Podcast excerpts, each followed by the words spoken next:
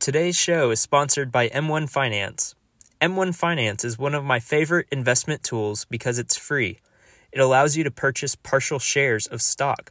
So you can buy Amazon with $3 instead of 3000 for example.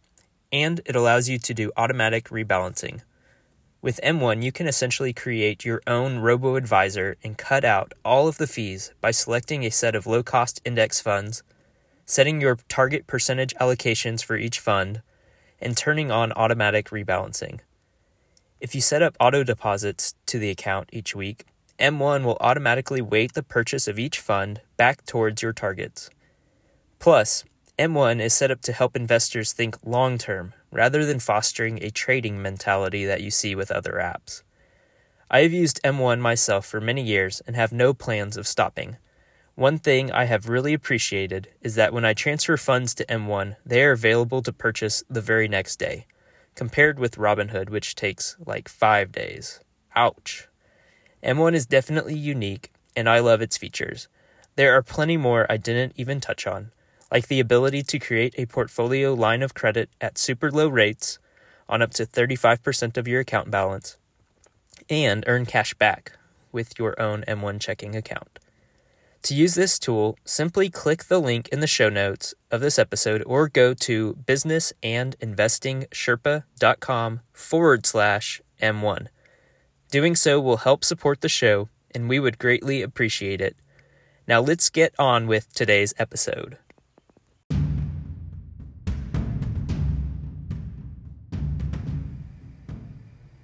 Welcome to the Business and Investing Sherpa podcast, where we'll teach you how to build an automated, scalable, multi million dollar e commerce business just like we did.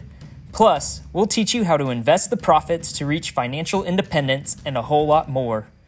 We're not interested in retiring early, though, but rather building a life we never want to retire from.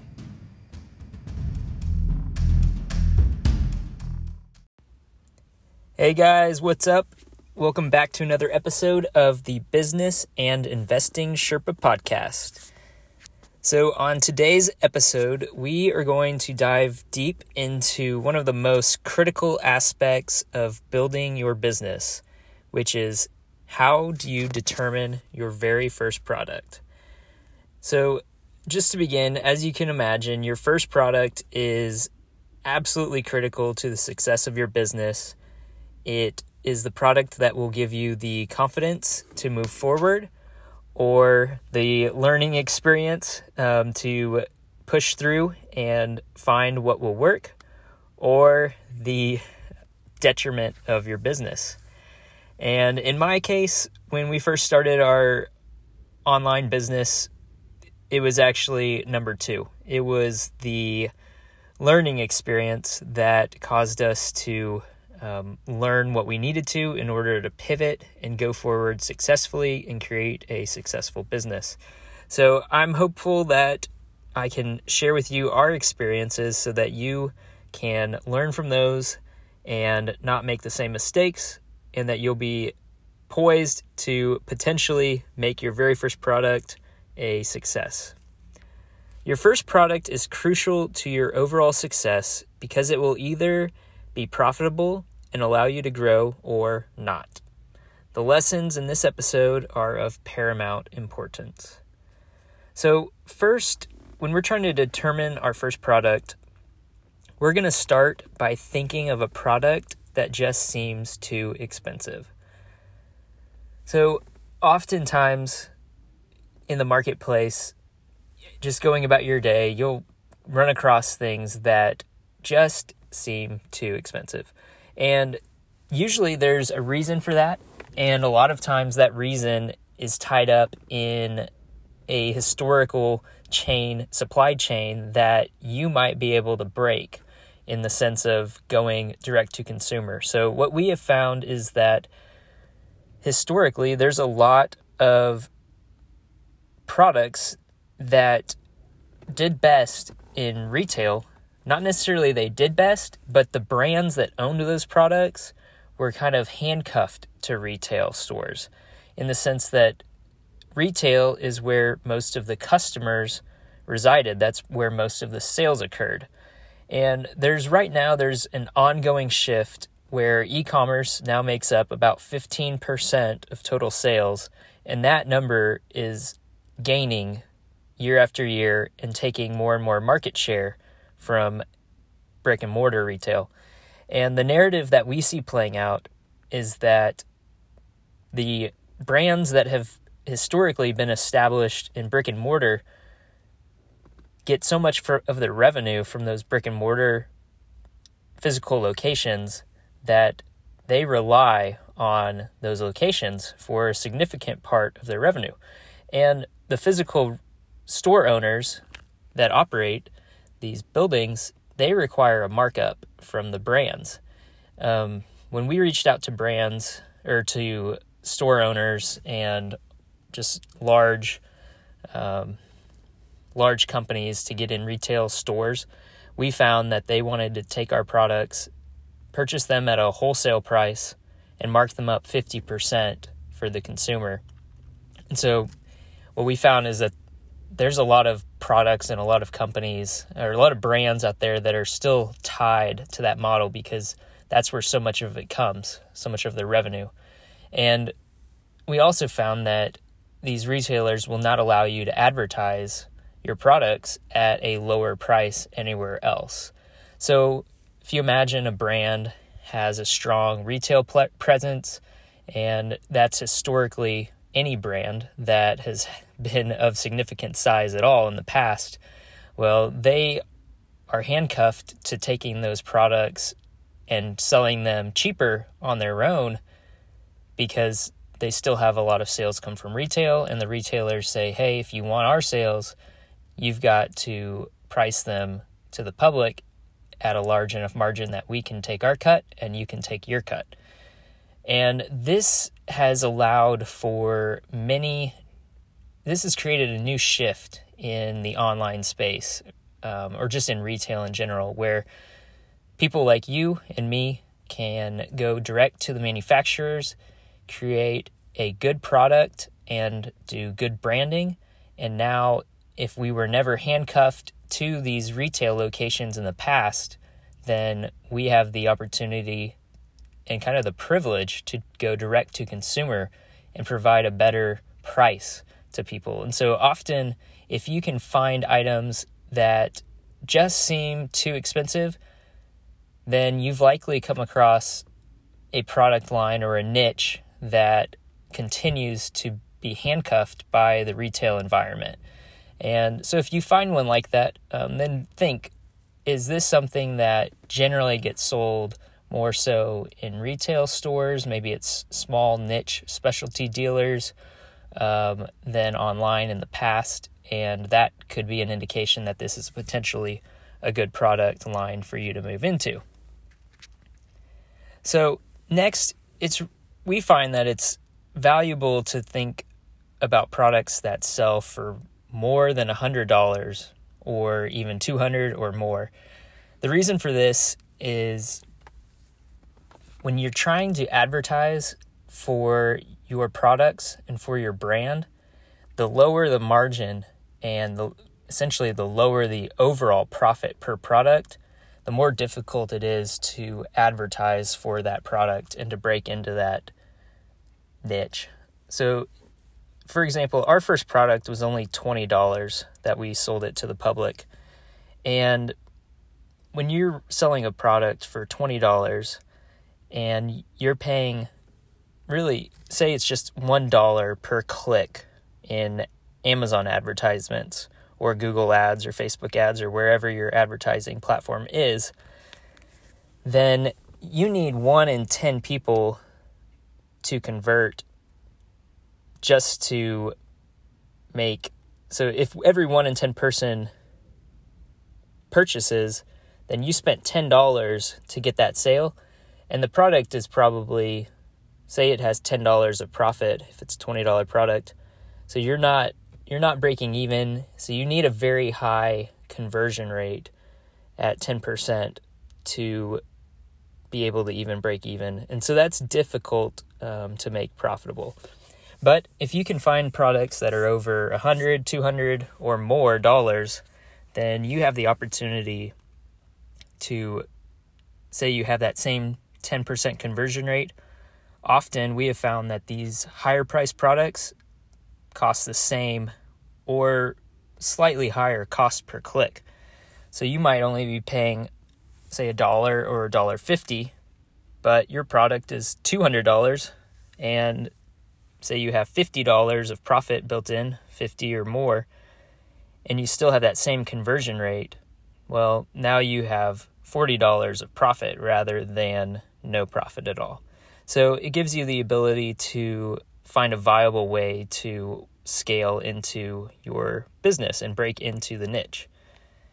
So the next step is to search Amazon.com for the product and look at what comes up. So once you've identified a potential good product, then we want to go and look at Amazon. A few other things um, to consider as far as a product is can you find something that truly solves a problem? Um, can you make a product that is new to the marketplace, um, but can piggyback off of existing products out there in a way that it, people will understand what the product is when they see it, um, and they'll be able to understand quickly why it's better than the competition. If it's a product that is not able to be understood, um, the unique selling proposition, then that will be difficult um, to educate consumers because it costs money to educate through more advertising and longer um, life cycle for customers to understand the product. So, those are just some other ideas um, as you're looking for products. But once you have one, we're going to go to Amazon.com and we're going to search for the product and we're going to look at what comes up.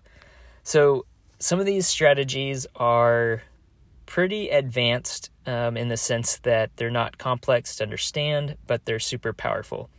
So, we're going to look for products on the first page that are not the exact product we searched for.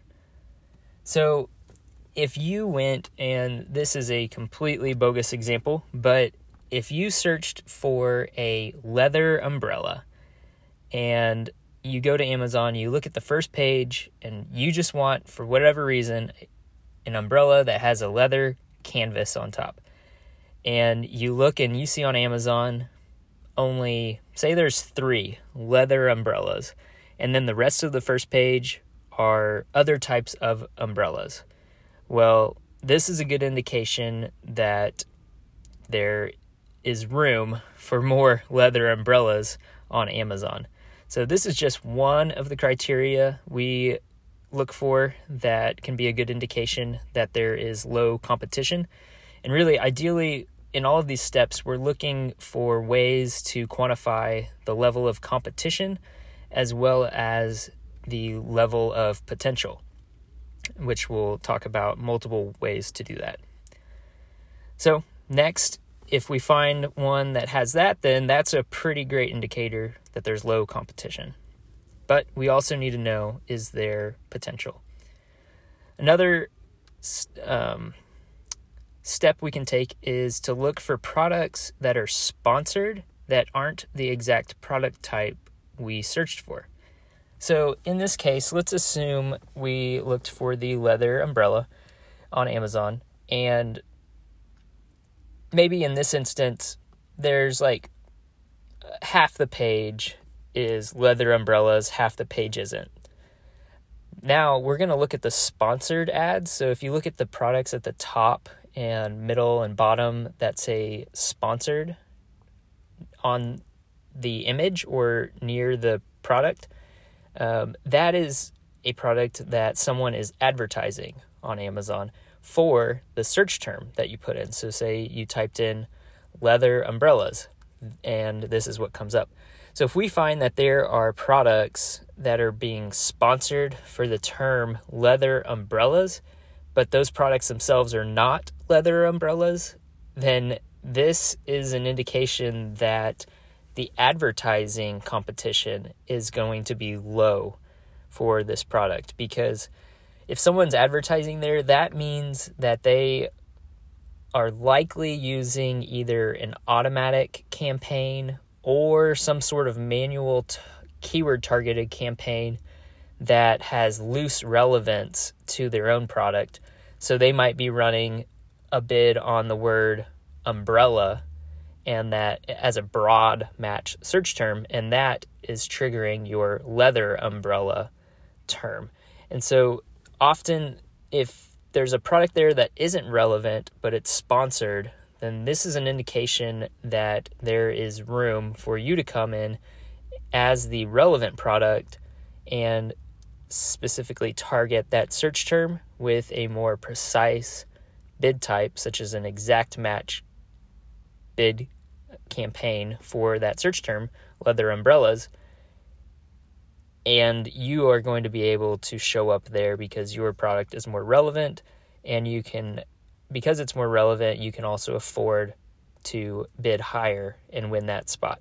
So, this is one way to determine how much competition there is for the product set you're looking at. And it's if you find a product like this, that is super valuable um, because advertising is one of the very best ways to drive traffic and sales on Amazon. It's a key st- part of the overall strategy needed to be successful on Amazon. And so finding products like this is a win.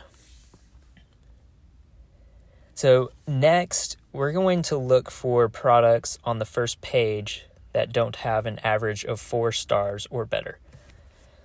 So, if we find that on the first page there are many products that are three and a half stars, then this is a good indication that we can do better than that.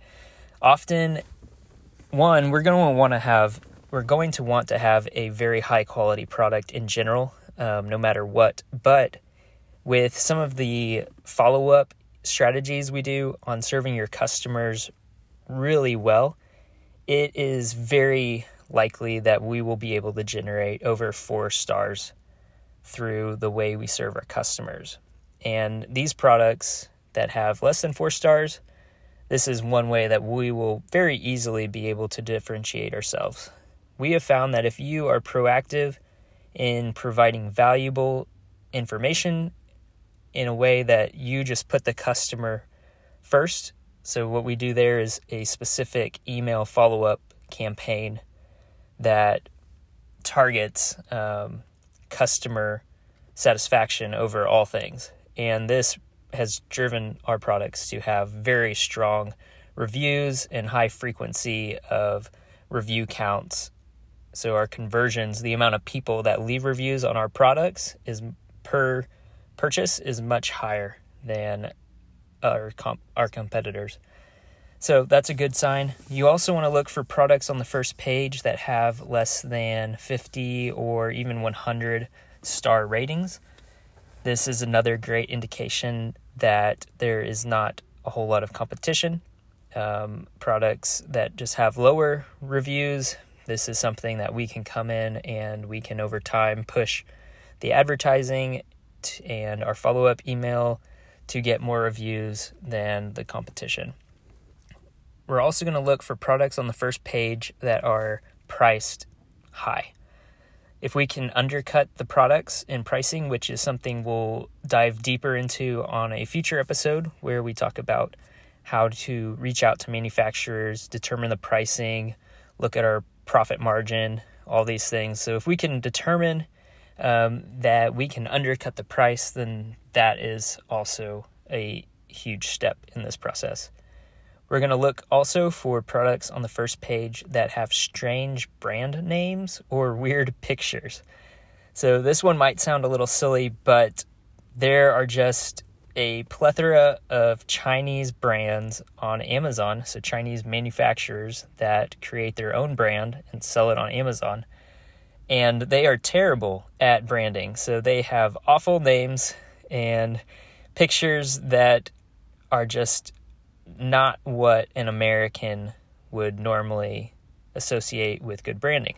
So this makes it a challenge for them to succeed ultimately on Amazon. So we want to look for if we see that the products on the first page have bad brand names or bad pictures, weird text, the way it's written, um, then this is also a good indication because we are likely going to be able to do better than them at those things. Next, we're going to look also for products that we think we can improve on what the customers are saying in the review section.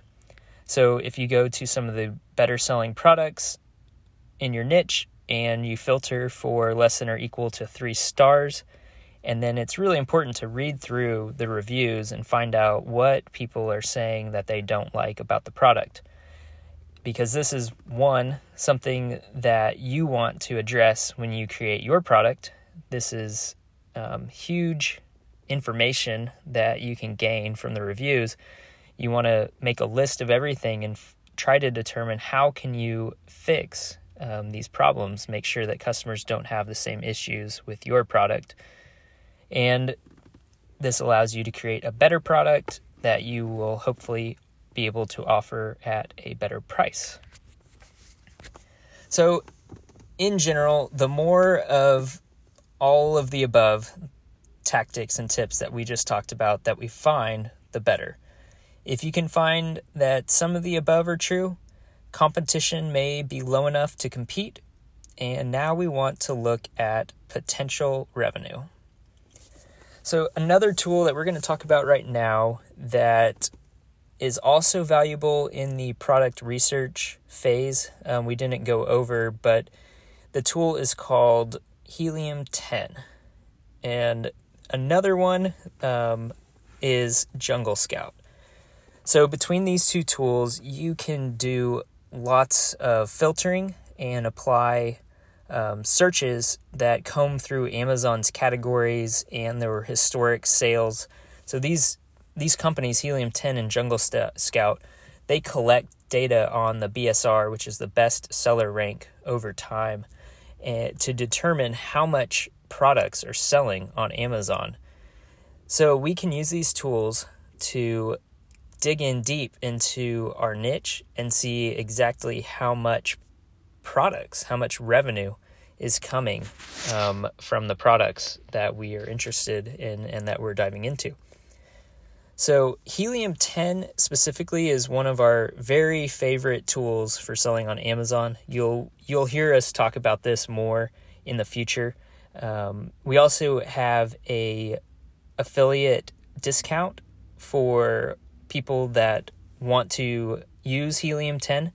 If you just go to the show notes and click on the link, then that will take you to Helium 10 and you can get a discount on your subscription Helium 10 is one of the tools that you are just going to want to have because it does so many things. Um, and as we go through this course and as you learn more about how to sell on Amazon, you will find that Helium 10 makes your life um, so much easier and it also gives you the best ability to succeed on Amazon. So, one of the features of Helium 10 we're going to talk about today is the Helium 10 Google Chrome extension. So, with this extension, you can download it in Google Chrome and then you can go and search Amazon for your product's primary generic keyword. And you can actually pull up, it'll pull up a chart um, that shows you the monthly sales revenue from Helium 10 data for all of the products on the page. And so ideally, we're going to be looking for we want to see that the individual products on the page are doing really the more the better, but I would say at least 3 at least 30,000 a month in general in sales in revenue um, for s- several some or several of the products on that first page. And even a hundred thousand and more a month is great to see. If if products are doing 30,000 or more a month in revenue and we have found that some of the above um, tactics that we're looking for is to determine low competition then we may be on to a winner within the niche we're looking for. Um, so if we find something with low competition but high potential revenue, then we have the potential to create a profitable product. So we are also going to look at the reviews. Um, here we're going to, it's going to show you the average review counts, um, how many sellers are on that product, and all of these things are good ways to get a sense of the competition and how much potential there is for that niche. So, just to wrap it all up, um, once you find a product that has low competition and high revenue, you have likely found a great first product. But before we pull the trigger, um, we're going to have to determine our pricing. And so, in two episodes from now, um, on our Build Your Business series, we're going to talk about how to reach out to manufacturers to get pricing details and samples. On the next episode of this series, we are going to discuss how to set up your legal entity, how to get a business checking account, and get an EIN number, because these are all critical steps um, to getting your business going. And then you can reach out to manufacturers and make sure that the pricing is going to work and begin the process of getting samples and moving towards having your first product available for sale. So, lastly, if you want to have all of this information available at your fingertips, if you want to be able to work through everything step by step and see detailed visual examples of what we're talking about, how this works, then you should go to businessandinvestingsherpa.com and sign up to become a pro member because as a pro member, you'll get access to our entire online course and all of our courses on business and investing, as well as our templates, our tools, our detailed videos, and so much more. So I hope you go will go there, check that out, and I hope you enjoy this episode. It is super important um, determining your first product product selection, the product research phase, is truly the most important aspect of getting a successful business going. Um, so I hope that you will take this part very seriously, um, take to heart the tips we have given out here, and go out there and start your brand. You can do this.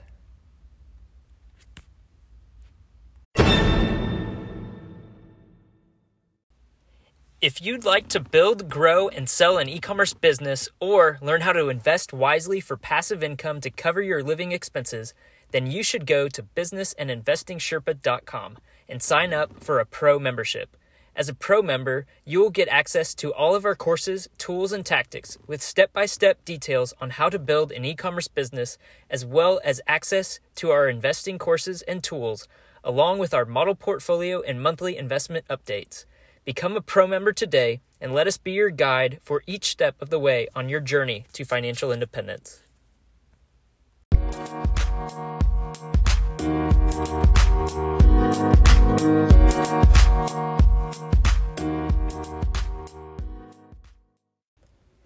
Thanks for listening to today's episode. If you're new to the show, I highly recommend you listen to episode one and slowly work your way through all the episodes as the content builds upon itself. Also, if you are getting value from this podcast, please consider financially supporting the show to encourage us to keep it going. You can do this by clicking on the link in the show notes. Lastly, don't forget to subscribe so you don't miss future episodes, and we would greatly appreciate it if you would leave us a rating and review. Take care and see you on our next episode.